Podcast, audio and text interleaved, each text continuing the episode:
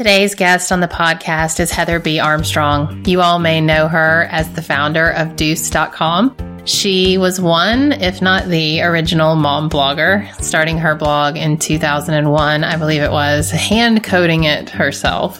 And she took blogging to a whole new level. We talk about everything from motherhood to blogging to her new book called The Valedictorian of Being Dead, which is a chronicle of her lifelong battle with depression and how she went through an experimental treatment to cure it. I have to admit, I fangirled a little when she accepted my request to be on the podcast. I have enjoyed following Heather for well over 10 years and um, just really appreciated her talking with me about things that are so real to so many of us. So I hope you all check out her book, The Valedictorian of Being Dead, is available on April 23rd, and you can pre order it now. Enjoy the episode with Heather B. Armstrong. Welcome to the Same 24 Hours podcast with Meredith Atwood. We all have the same 24 hours each day, and it's what we do with those hours that makes all the difference between our health, happiness, and success.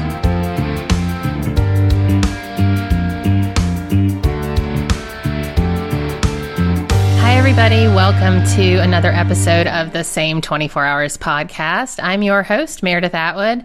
Today's guest is Heather B. Armstrong. Hi, Heather. Hi, how are you? Hi, I'm super. Doing well here in Kansas. In Kansas.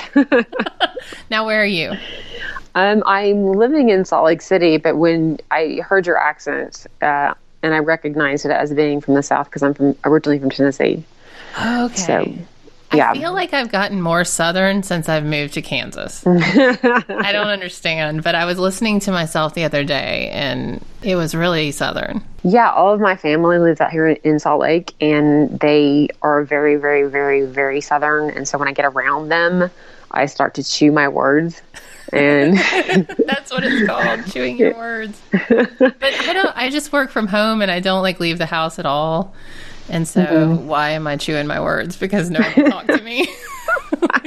anyway, so how long did you live in Tennessee? I was born and raised there. and I left at 18 to go to college. Oh, um, I heard it then. 18 to go to college. 18 to go to college. And then I left and came to Utah. Um, and my sister had been here, my brother had been here, and all three of us, when we came out west, um, loved um, it's just different. It's very, very, very different. It's a different vibe and culture and scenery. And so when we went back to West Tennessee, it was like, oh, what are we doing? No, no, no, no, no, no. so we we all three came in to live in Utah, which and then my parents were like, well, what are we doing? So both of my parents moved out to Utah. So I think a lot of my listeners will know who you are, but let's do a very quick rewind of the story you're probably so sick of telling. But um, you're, you can just like play it for you know hold on yeah. let me get off my phone play and then go on but for people that don't know where you came from and kind of the i think the last few years are actually your most interesting um, not that you weren't boring before but kind of where this all took you has been fairly interesting. So give us the quick recap of, of Dooce.com and, and parenting and really quickly crap. Um, I started my website in February of 2001. I just turned 18 years old. It was 2001 and I hand coded the website and I uploaded it by FTP to a server in Indiana and I was writing about life as a single woman in Los Angeles and ended up getting fired for it because somebody found out that I was writing about my workplace and sent it to all my bosses. And uh, at that time, though, nobody knew what a blog was. Right. Um, and so I didn't think that it, anybody would ever read it. And um, that's when it sort of blew up. That was the first time it, it got a, a major audience because I was one of the first people to ever be disciplined um, for something that I had done online. Mm. And actually, the term dooce became a verb.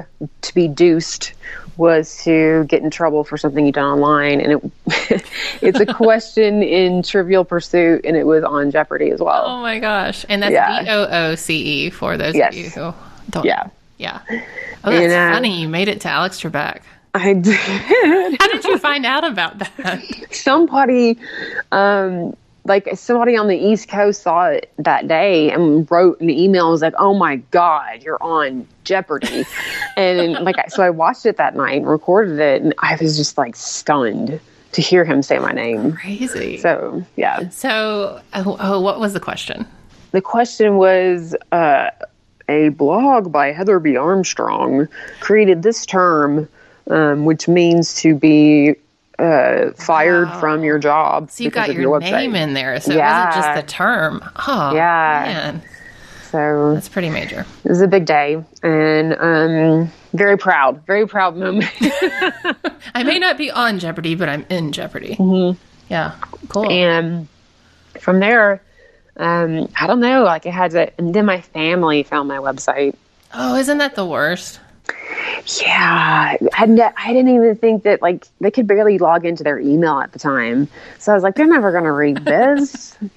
and like I was making fun of my family, oh, and that's what we do. We're Southern, Right. We're, and and I, they just and well, they re- they really didn't care about what I had written about them. It was writing about this sinful activity that I was engaging in as a former Mormon. And they realized that I wasn't going through a phase that I actually had left the church. Well, how do you deal with that? How do you deal with parental disappointment? I think it's it's interesting how many different personality types deal with what. I have a real trouble like disappointing people. It's just a fundamental character flaw. Are you just able to be like, eh? Oh God, no, hard? no! I'm, I'm like I am like a people pleaser. I avoid conflict. I want people to be happy. I will do anything. Um, like I joke about it. Like if you pee in my Cheerios, I'll be like, "Oh my God, what is wrong with your day? I'll help you out."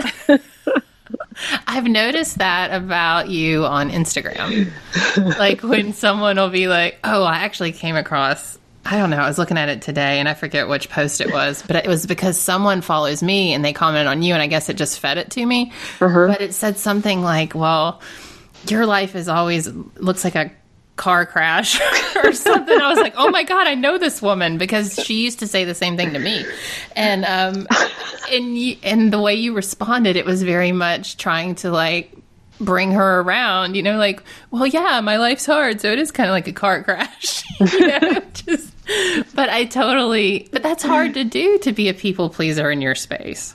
I mean, Oh, it's yeah. got to wear on you. Yeah, that's been the most difficult part, I think, um, and I haven't, I have not handled it well, and I was never sort of guided, and I, I had no mentor when it came to the criticism and the scrutiny, and I wish I had. I mean, I wish I could provide that for people. Um, I was actually thinking about this yesterday um, when Chelsea Clinton was. Uh, I don't know if you saw the video, but someone started screaming at Chelsea Clinton um, about her rhetoric being one of the causes for what happened in New Zealand over the weekend. No, I didn't see that.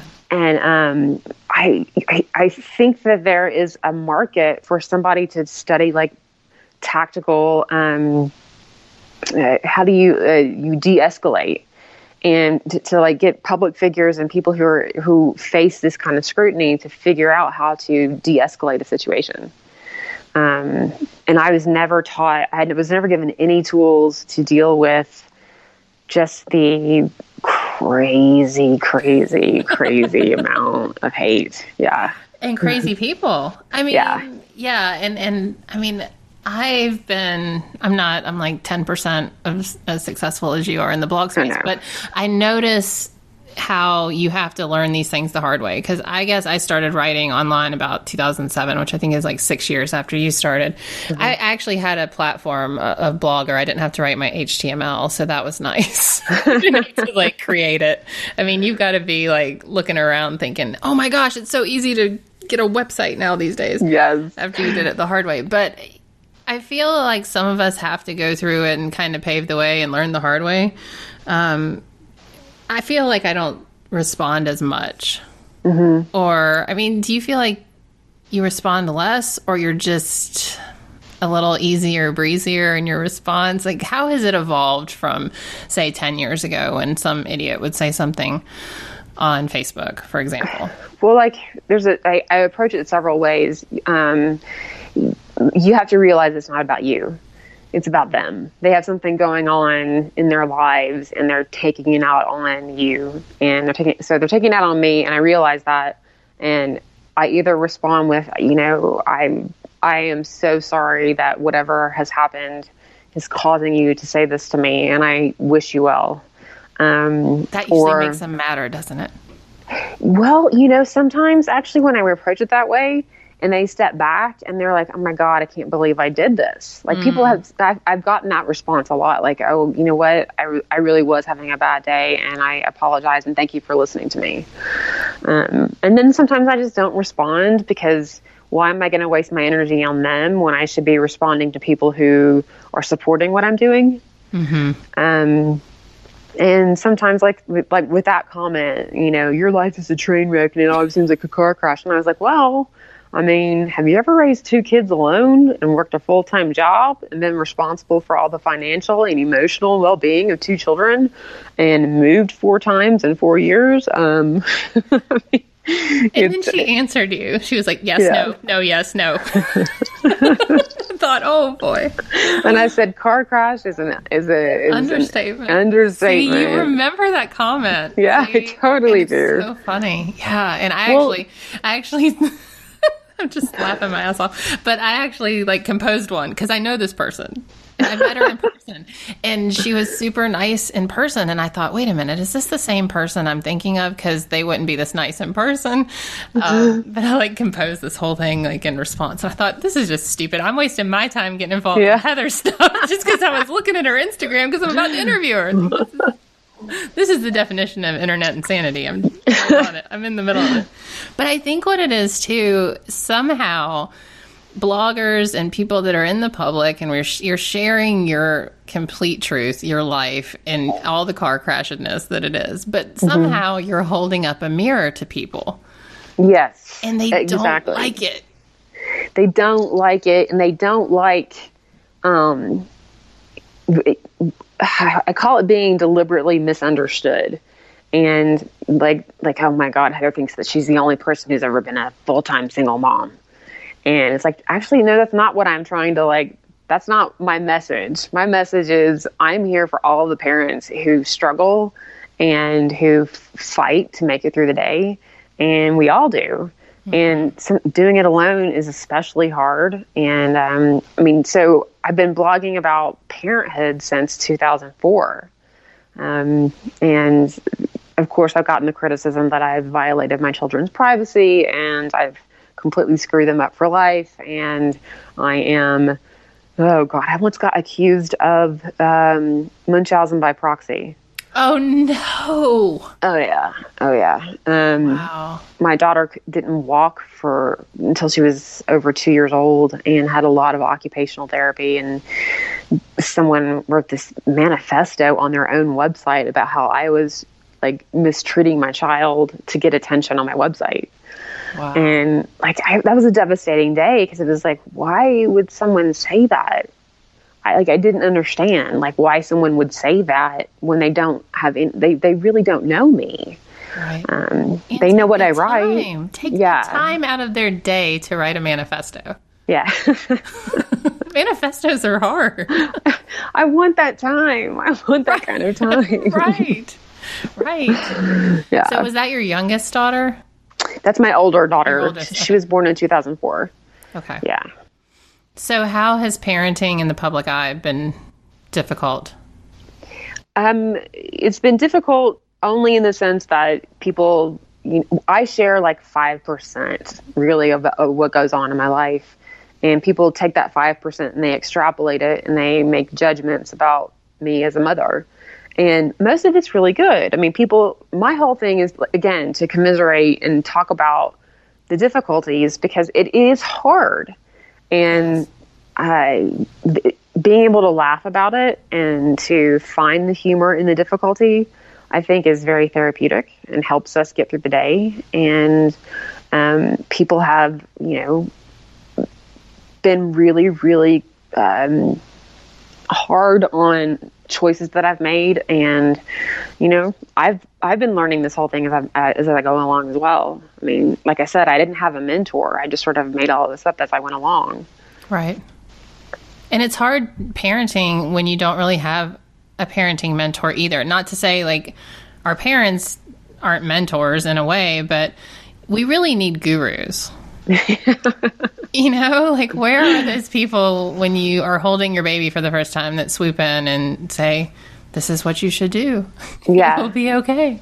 Exactly, and and I, I didn't have many friends with kids, and mm-hmm. so I was very isolated and alone. And you know, I had really terrible postpartum with my first kid, and ended up in the hospital because I I didn't sleep for six months. She was colicky and she didn't walk, and it was it was really really bad. Do you ever recover from that sleep deprivation? Because I don't think you can.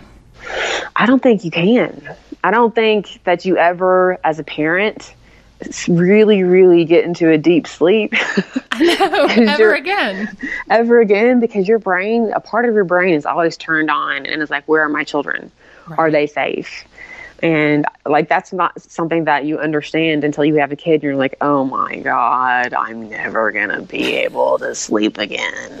it's true. It's true. And you mentioned like being a single mom. My husband's back and forth to Massachusetts right now, so I'm like a single mom five days a week. Oh. And so I I usually sleep with earplugs in when he's here. and so when he's gone, I sleep with one earplug.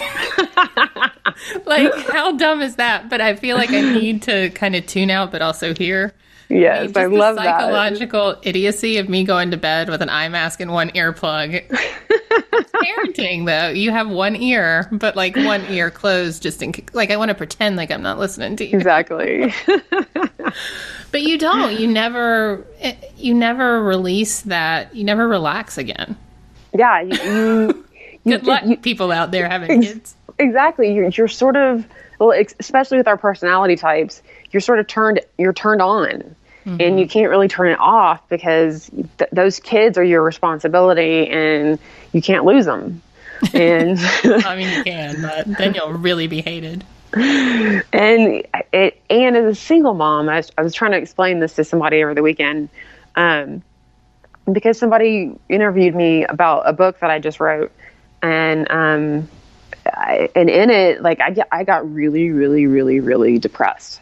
Um, I from running a marathon and raising two kids by myself. Their father moved across the country, and I was by myself. And I had I was I'm running my own business, so I'm working full time, meaning I'm working probably sixty to seventy hours a week, and I'm trying to like raise two daughters by myself. And it was really, really, really hard. And I was trying to explain to someone why I kept repeating in the book full time single parent who works full time.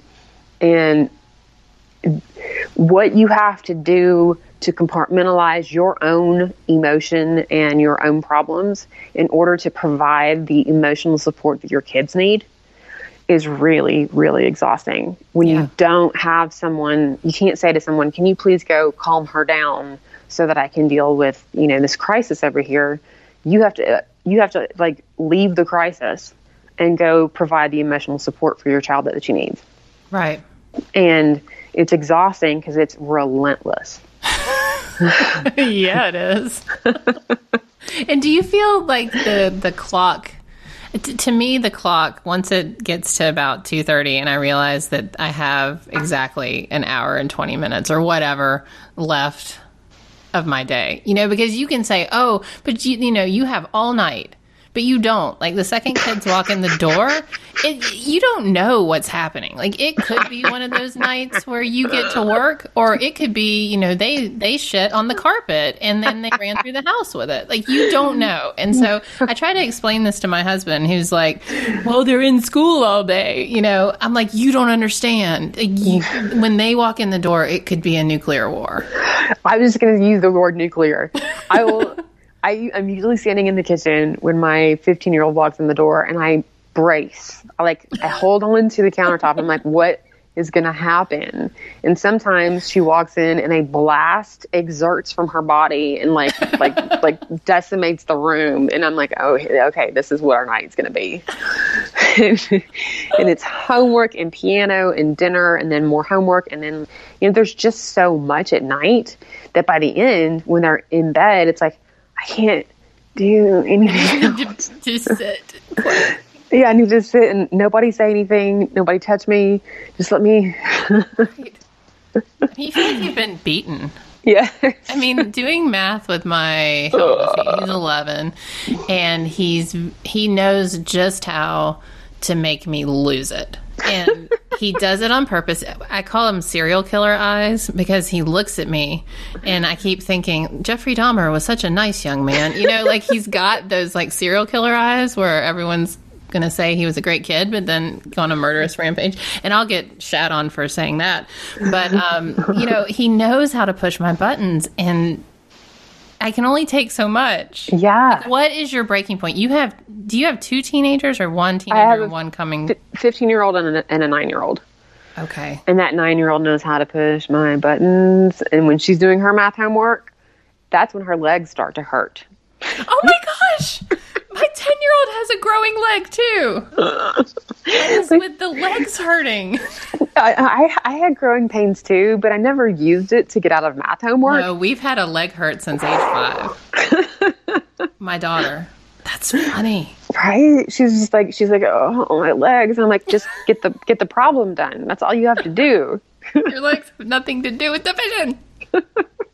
That's so funny because I just I just texted my husband this morning and I said, "Hope you slept well." Stella came in my room last night. Her legs hurt. I roll, I roll emoji because she's got you know, and you know, I fear that maybe there is something wrong with her leg. No, I so uh, growing pains are growing pains are a real thing, and my daughter uses it to get out of math homework. And then when she has to practice piano every day, she when she sits down at the piano, her legs are like, and she starts to like moan, and then she falls on the floor, oh. and it's a deal. And so, and her piano teacher, which she sees once a week, says, you know, you have a very different daughter than what I see in the lesson.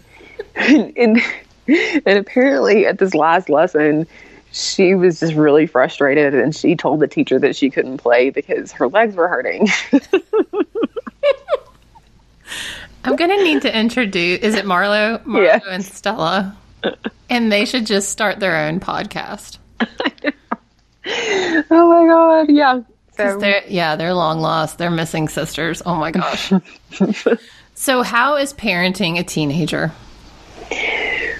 um, Not like talking about, you know, I don't want to get you in Instagram hell, but uh, you know how it. oh no um, give, me some, it, give me some, be my guru, Heather. oh man. So people had warned me and, and this is the thing. I was not the teenager that my teenager is. I was and and it's good that she's her her emotions are outward. She displays her emotions and she talks about her emotions and her emotions are like she wears them like on her body i was very inward. I was uh, i turned everything. I didn't talk about it. All of my depression because i was seriously depressed as a teenager.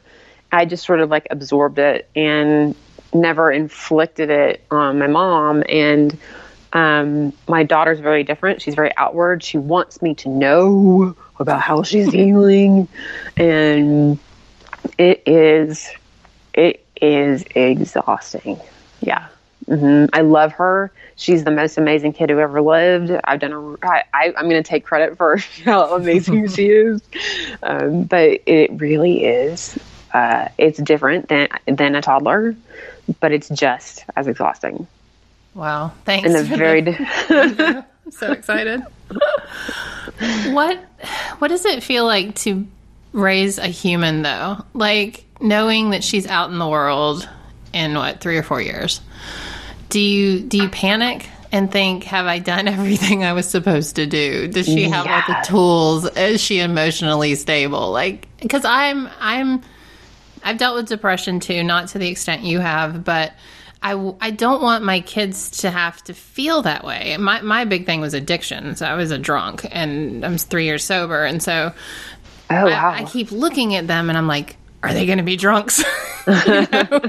Don't, don't drink. And they're like, what's drinking? We're 10, you know? But, um, yeah. What is that?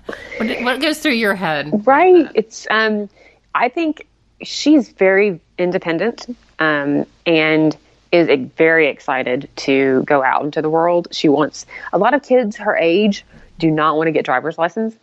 Really? This is that a thing. millenni- Wait, what are they? They're not millennials, are they? They're they're like Generation Z or Y. Millennials?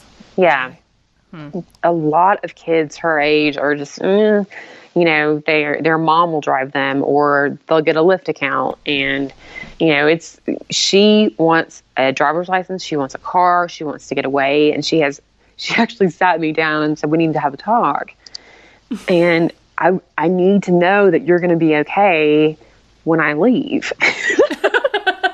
You're like, no, of course I am. Get out of here. She wants to go to college somewhere else. And uh, she doesn't want to stay in utah. She wants to stay in utah for high school and then she wants to get out. And she's very independent that way and i feel very confident that she's going to have the tools. What i think about is like so what i entered the world without any sort of sex education whatsoever. And I entered the world without any sort of political education and um, race education and a lot of things that she's going to come up against. And I'm wondering, like, am I having enough conversations with her about those things, Yeah. um, especially the sex education part of it? Yeah. Yeah. I gave my kids books recently. Oh, you did. Yeah, and and then my son told his friend, he's like, I got a book. And his friend was like, About penises? I got one of those for Christmas. I was like, Oh good, I'm not the only one who's doing that. But I mm-hmm. you know, I don't want to make it awkward for them, but I don't know. I, I just my son likes facts, and so I thought, you know, he likes facts. He he he has a book called A Thousand Facts, and I thought he will like a book about facts about sex. and then my daughter, I got her the Care and Keeping of You, like that highly rated, high, you know, renowned book on Amazon. And she picked it up and she was like, "Oh, I know about periods, whatever." And she just threw it. And I thought, well, you know, I got this one right. That's 'Cause uh, amazing. I- my parents didn't talk. We didn't talk about that. You were supposed to be a virgin. End of story. End of story. End of story. And so I went out into the world and had no idea what was going on. Right. I had no clue what was going on. I actually write about this in my book, and I'm not, I have no like I'm not embarrassed to even write to say it, but like I'm prone to UTIs. I'm prone to urinary tract infections after sex, mm-hmm. and nobody told me that this was a thing. Right. Like no, nobody told me that you can. This, this is a, a phenomenon, and even, I didn't even know what a urinary tract infection was. And I got one the first time I had sex, and I had no idea what was going on, and I was screaming. And my roommate at the time came in, and she's like, "Oh, you must have a UTI." And I was like, "What is that? Like a UFO? Like what are you talking about?" I had no oh, idea right. and I wish that like my mom had pulled me aside and gone with me to the gynecologist and you know I'm going to do all of that with her. Yeah, and I think you know that's that's the right thing to do. I think as long as we're trying to communicate, and um, you know, Stella's like, I think I'm going through puberty, and I was like, oh yeah, and so she'll tell me like all the changes that are that are happening to her that are indicating so, and then she'll make up some. And I'm like, yeah, that's not one, but you know, it's it's like we're talking about it, and so I feel better already. You know, yeah, I oh, bought him books, and that's kind of shitty, maybe it's a parent, but I just want him to have the resource. I know. And then I've noticed my son when he hugs me now, like he used to just give me a full boob hug, and now he kind of goes for the shoulder, you know. And so I ruined that. The innocence is gone. Oh, and the innocence is gone. Oh yeah. Yeah. So let's talk about your book. my book. Okay, so this is book number. Is this four? Yeah, officially it's 4, but I sort of like to consider it my second book. Oh, why is that? You want to forget about two of them? Well, the first one I had to write, it's a compilation of essays about fatherhood. And I had to do that book to get out of a lawsuit. Um, yeah, that was a uh, that was a dark chapter of my life. Um, and uh, they sued me because I didn't sign the contract, and they sued to make me sign the contract, which you think is not something that you can sue for, but apparently in New York, there's some precedent for it. So Wow. Nothing like being forced to write a book you don't want Right? write. right? Wow. How did you even? That's amazing. Yeah, that was a that was like a very scary two months of my life because I thought I was going to lose everything. Oh my gosh. okay, so we won't talk about that, but Yeah. moving on. Next book. Next book is about my postpartum depression with my daughter, um, and how I checked myself into a hospital and got better. Um, the third Well, book, you, you were still married at the time. yes, I was still married. Uh, that was ten years ago. It was 2009 when it was released, and um, and then I used to write my my older daughter. I used to write her a, a monthly newsletter to talk about her and what her like the changes in her life, and I did that for five years, and then realized it was just too much to keep up. And It's like the first kid gets a five year baby book, and I mean, it's perfect. yeah, and I had an editor who compiled all of it and put it into a very family friendly. He took out all of the the swearing and um, and compiled it into like a, a Mother's Day book. Oh, that's Um, nice. but it it came out as I was going through my divorce, and I just I just you know I was sort of consumed with the tragedy of that, and Yeah. um, and it was a lot of the tragedy was that it was so public, and like the Huffington Post wrote about it, the New York Times wrote about it, the local paper wrote about it. Um, it got picked up because the mommy blogger got divorced and she's not supposed to get divorced. And it was a really, really horrific experience. Why? Why did I don't even know where to go with that? I mean, so many people get divorced. Yeah. Why was it such a fascinating event? Do you think? Because I, one, I was the mommy blogger and I had made our life and our marriage look like we were, um, we, we really fit together. And I always made fun of me in, in relation to him. Like he had to put up with me. Um, that's how I sort of let, let the steam off of any of our problems was to say, oh yeah, he has to deal with a crazy person, right? So I made my own bed. Like I, I portrayed me as the person who was crazy. And um, so when it happened, people were just like, oh my gosh, he had to deal with her for 10 years. And um, Yeah. yeah. So what what would you do differently? Not as far as your marriage, but as far as portraying yourself in a blog.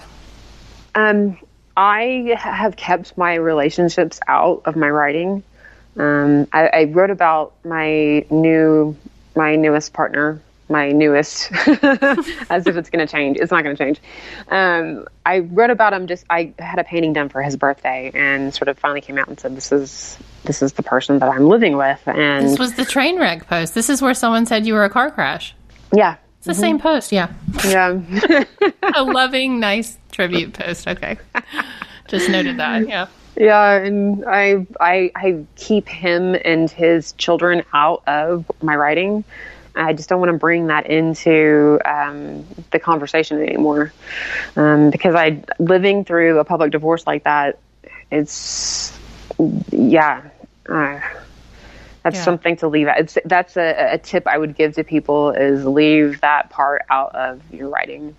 And I used to write a lot about my children and my husband, who his nickname on the blog was the expert, and everyone knew about him. And then I we had a huge blowout, and he was like, "You keep me off your stupid blog." And this was like 2013, and so I just like "Er," I pulled it all back, and I barely mentioned him. And so then I start hearing, "Well, they're getting a divorce." She doesn't talk about him. He's never around, and he, he's like, "Keep me off your Instagram." And I'm like, "Done." and so he's never on my Instagram. But it's so funny because now I've been hearing for years that I'm getting divorced, and I'm. It's always news to me. Oh my god! But yeah, I mean, I think that would be my advice too is like, don't let anyone know about them. or it, and just keep it minimal. And I like I don't want to write about our dynamic, and because that's you know it's sacred to me now. Like I realize just how sacred it is. Mm-hmm. and inviting people into the conversation about it is really unhealthy. Right. Because they Yeah. form opinions off of the 5% you shared. Exactly. Yeah. Yeah. All right. So let's talk about the second slash fourth book, um, The Valedictorian of Being Dead. The true story of dying 10 times to live. What does that mean? I do know you were valedictorian of your class. I was a valedictorian of my high school, yes. Um, and that has carried you far, yes. yeah, everybody cares about that. right. It's on your card. Heather Armstrong, valedictorian. Um, uh, but really, what does that do to a kid? What is valedictorian? What did it mean for you then, and how did it haunt you? Or did it? Oh my, my oh, well, it's I write extensively about it in my book. I was, um, you know, I was basically born to make my mother happy, and I spent my entire childhood like attempting to get the best grades possible because if I did that, then she would be happy, and um, like being the valedictorian for me was the ultimate goal in life as a kid and if anybody told me to calm down or like it's not a big deal or like getting a B is going to be okay, I would scratch their faces off. uh, sounds familiar. Yeah, and I and so my daughter is showing the same tendencies, and she hates it when people say getting an A minus is not a big deal. And so I have to be very cautious how I talk to her because when I say can I tell you how unhappy I was? I was so unhappy, and get, being valedictorian did nothing for me in life. yeah. Other than the fact that it's on a plaque downstairs in a box. um, so yeah, I um, I underwent a uh, an experimental study for um, treatment resistant depression. Treatment resistant depression. Okay. Yeah. So basically, like people who tried several different methods of getting trying to get better, um, whether it's like medical or medicinal or or you know you've done everything that you possibly can and the thing is working. There are options for you, um, and this this uh, experiment is trying to replicate ECT and without the side effects of ECT. And I, they basically give you an anesthetic and induce a coma so deep that it it basically quiets all of your brain activity, and they keep you there for 15 minutes. Whoa. Yeah. Okay, so you you did that, I guess, ten times. I did it ten times, and they it, they literally came up with the idea off of like four or five different other studies, and this is the first time they've ever used propofol this way. And I was the third person to go through it, and I went down the first time that I that I went down, I went down so fast that they had to struggle to get the breathing tube into my body in time. Oh and gosh. they because they had no idea because the two people before me were slow to go down and I just like I was like, Well, I want to be dead. You're like, I'm right there, I'm at the door. Yeah, I just said, please, please. And so wow. my and um my mother was just like, "Oh yeah, she's the best at everything she does." I need to introduce our mothers too. and so that's that's where where the title came from. Is um, my mother said to the doctor, you know, she's the valedictorian of being dead. Oh, so funny. That's funny. Have you found? I want to pop back to the kids real quick. Have yeah. you found that your relationship to grades? Are you a little lax because I went completely the opposite because I was very similar. I, I, had all these expectations. I got in trouble if I got B's kind of stuff.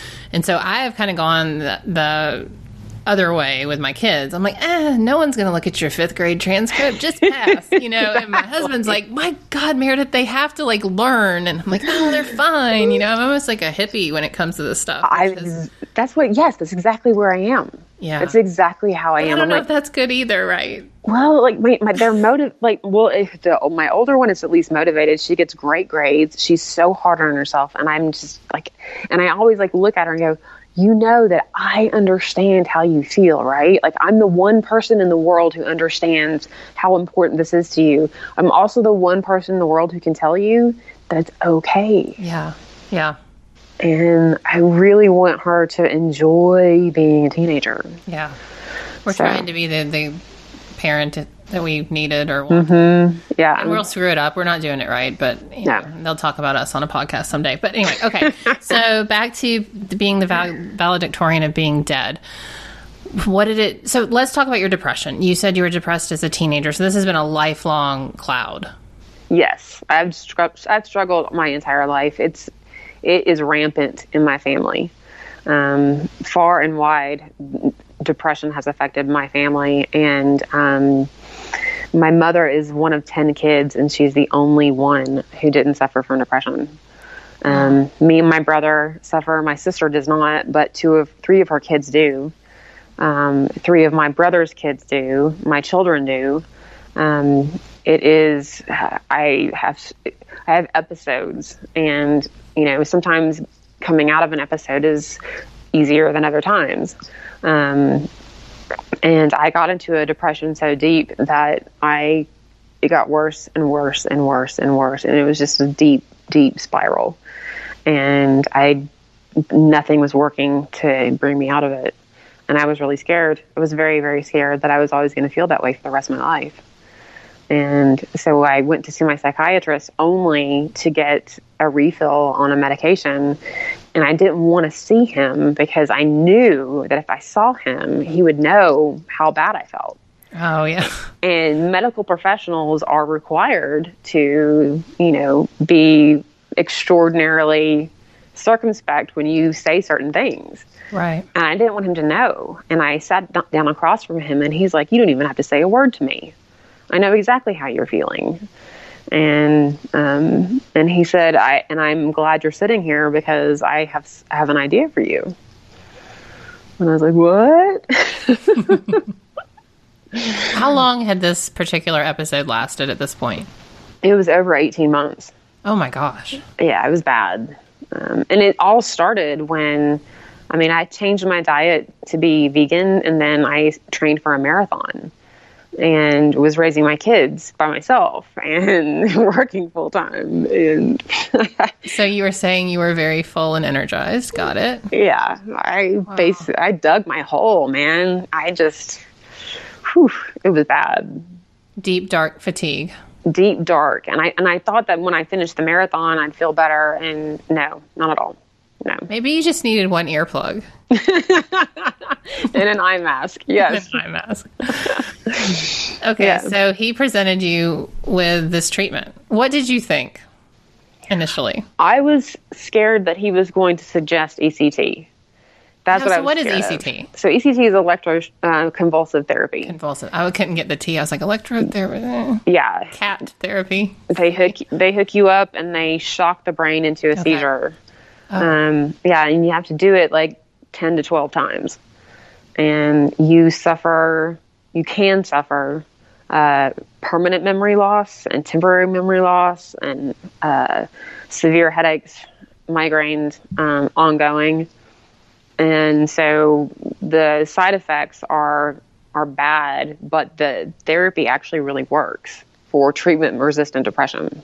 Mm-hmm.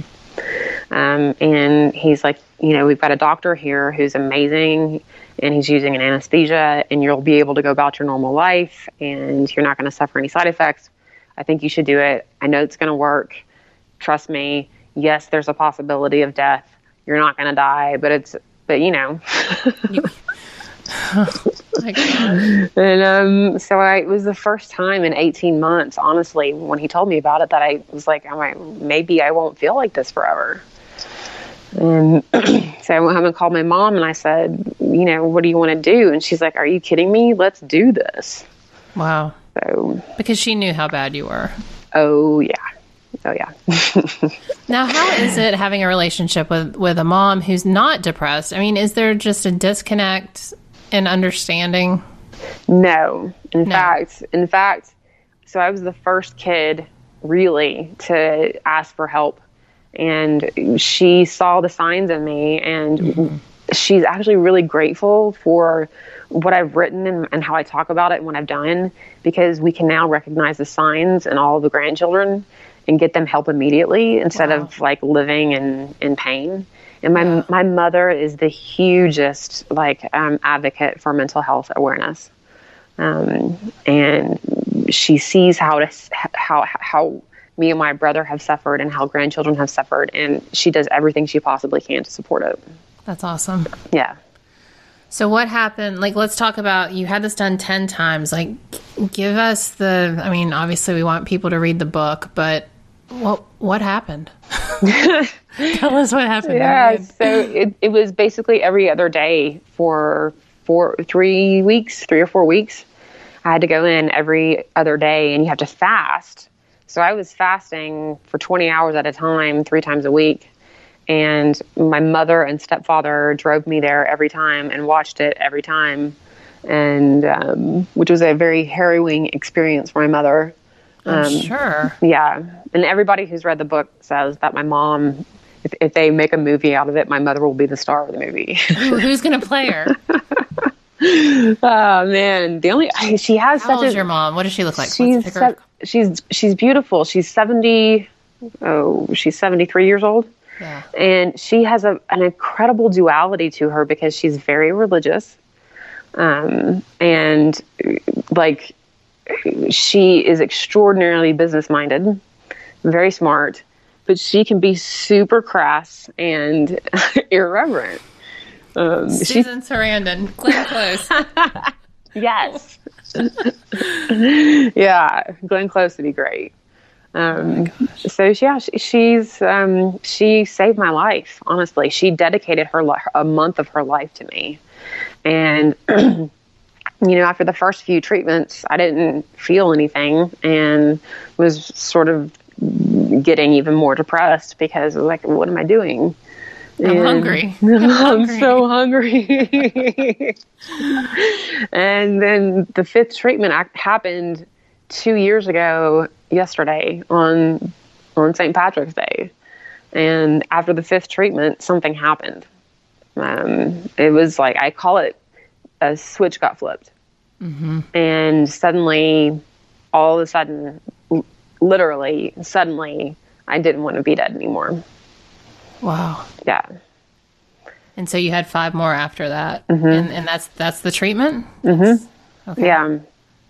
Yeah, and they they're replicating ECT, and because you have to do ten to twelve treatments of ECT, they want to like prove that this is how it works.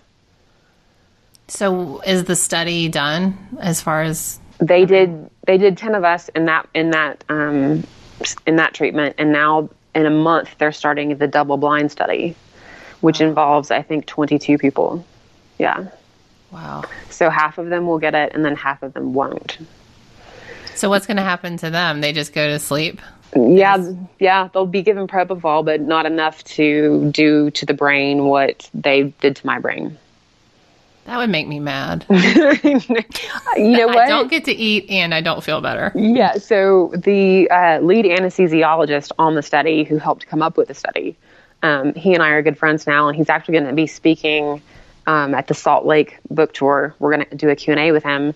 And I sat down um, to have coffee with him the other day, and he said, you know, it, it just pains me that we have to do a double blind. Like it, he goes, it destroys yeah. me because this is so needed and it works.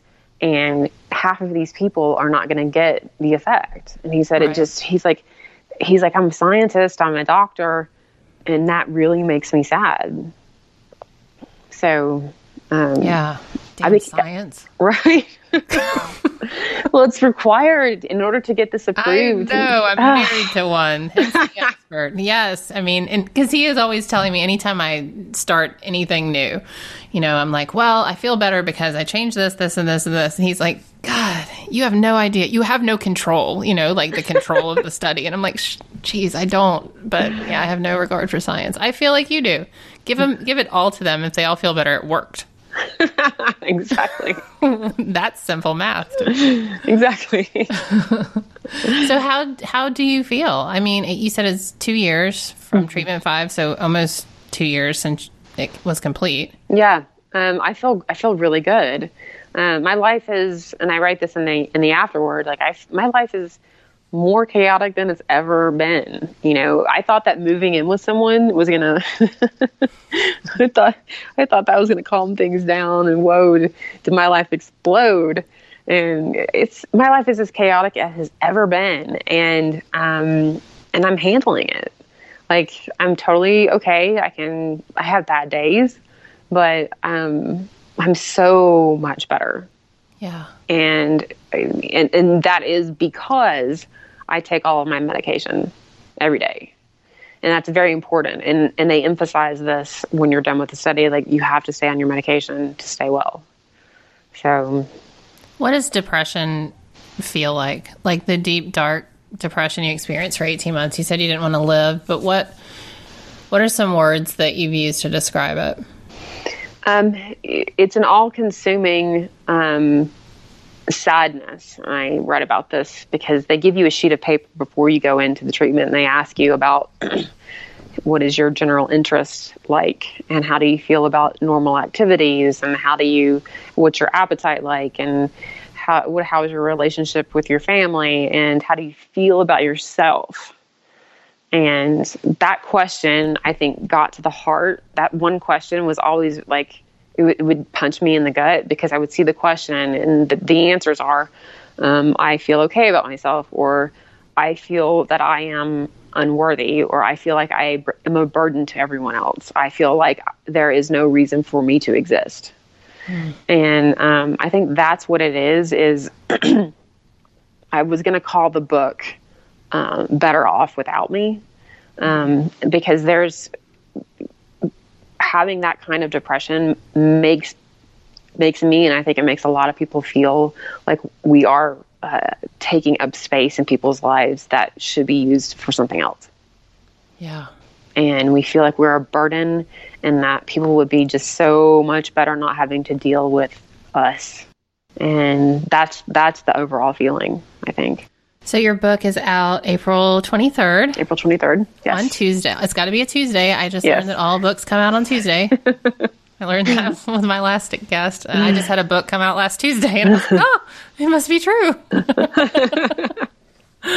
yes. So, Heather, I appreciate talking with you. I've got one more question for you. Sure. Um, this podcast is called The Same 24 Hours, which means we all have the same 24 hours in our day, but it's what we do in those 24 hours that leads to our greatest health, happiness, and success. So I like to ask my guests, what is something that you do on a daily basis that you think helps you live your best life? We moved in with my partner and his kids back in August, and we live close enough to my kids' school that we walk every day. And it is a ritual that I absolutely adore because we walk our dog and I walk with my child and I get to, you know, walk her up to the door of her school.